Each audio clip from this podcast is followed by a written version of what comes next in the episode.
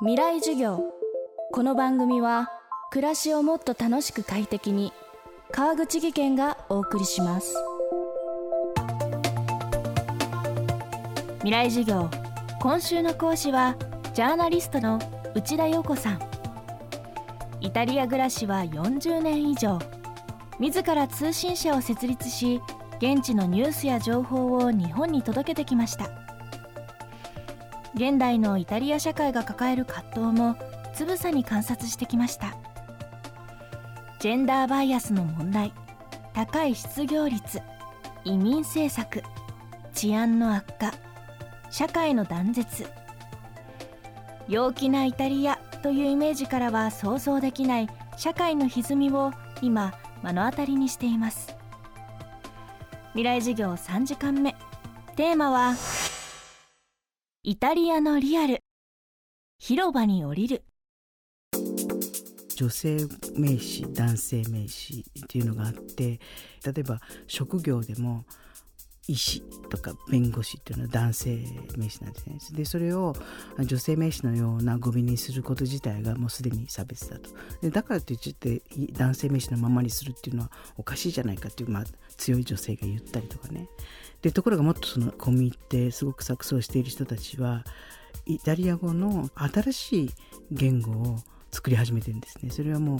ものすごく 音声学とか言語学的には面白い現象なんですけど若い研究者が南部の女性とドイツの方の研究者たちが一緒になって世界共通語のジェンダーフリーの言葉を作ってるんですよ。これはすっごく難しくってよくわかんない。それをやることで余計に自分の殻に入っていってしまうっていうのは私はすごく感じてね。で、そういう人たちをこう守る自由の家的なものがあるんですけれども、でそれは市が自治体があの寄贈したり管理下において見てるんだけどそういうところがやっぱりコロナ禍で最も被害がを受けたと思いますね心のね。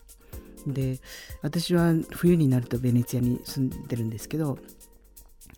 ベネツィアって最も私がイタリアで住んだ中で安全な街だったんですねところが中学生の子たちがもう荒れた子たちがね大陸側からやってきてすごい暴れるんですね。暴れるどころの騒ぎじゃないですね。それで、そこでやっぱり私の知り合いのジェンダー関係で問題がある。まあ彼は戸籍上では男性なんだけれども、毎日の気分でヒールを履きたくなると。で、そういう格好をして出て行ったらば、その広場でも、後ろから来た5、6人にもう袋叩きにされてね。やはりコロナああいう得意な現象が起きるとそれはペストの時代に遡ってもう全く同じことが起きてるんですけれども潜んでいた差別意識とか弱者に対するあの虐待が浮かび上がってくるんですよね。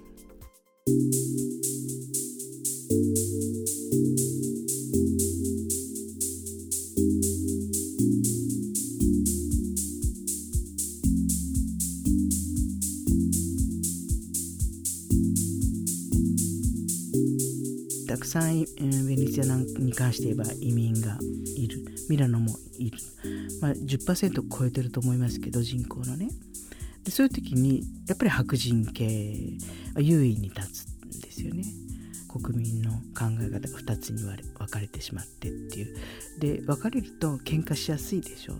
だから白か黒か的な議論をするのに強いか弱いかが使われてる。男か女かそうじゃないかとか。でそういうのが今去年ぐらいからすごいひどいですね。だ広場に降りるっていう言い方がイタリア語にはありますけどそれは広場に降りるっていうのは怒ろうじゃないかってみんなで抗議しようって。だから広場のない街っていうのも実はあるんですね、まあ、2回2つか3つ住んだことありますけどそれ結構怖いですね。どこに降りればいいんだろうって。ね。まあ、ジノの家っていうのは広場がない村だったんですけどでも必ず教会前にはあのスペースがあるね、まあ、そういうところに行くのかな。でも神様の前では暴動は起こさないのかもしれないし、まあ、暴動ではないんだけどデモ行進とかね。スローガンを掲げたりとかシュプレヒコールとかあるいはメーデーの日とかそういうかあの決まった国の行事の時に必ずデモ行進は出てそれは事前にもちろん警察に届け出をして街を行進するんですけれども、うん、今回のような場合もまあ、選挙の前後でそういう集まりは起きましたよね。票につながるかどうかちょっと分かんないですね。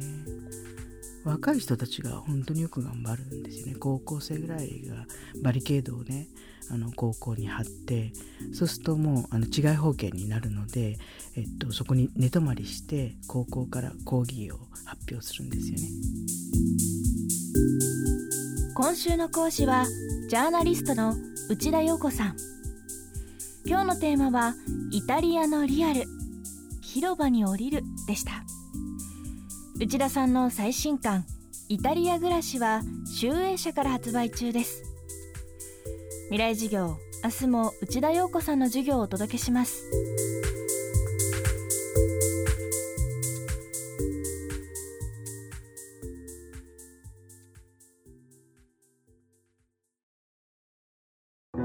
川口技研。階段での転落大きな怪我につながるので怖いですよね足元の見分けにくい階段でもコントラストでくっきり白いスベラーズが登場しました。皆様の暮らしをもっと楽しく快適に。川口技研のスベラーズです。未来授業。この番組は暮らしをもっと楽しく快適に川口義賢がお送りしました。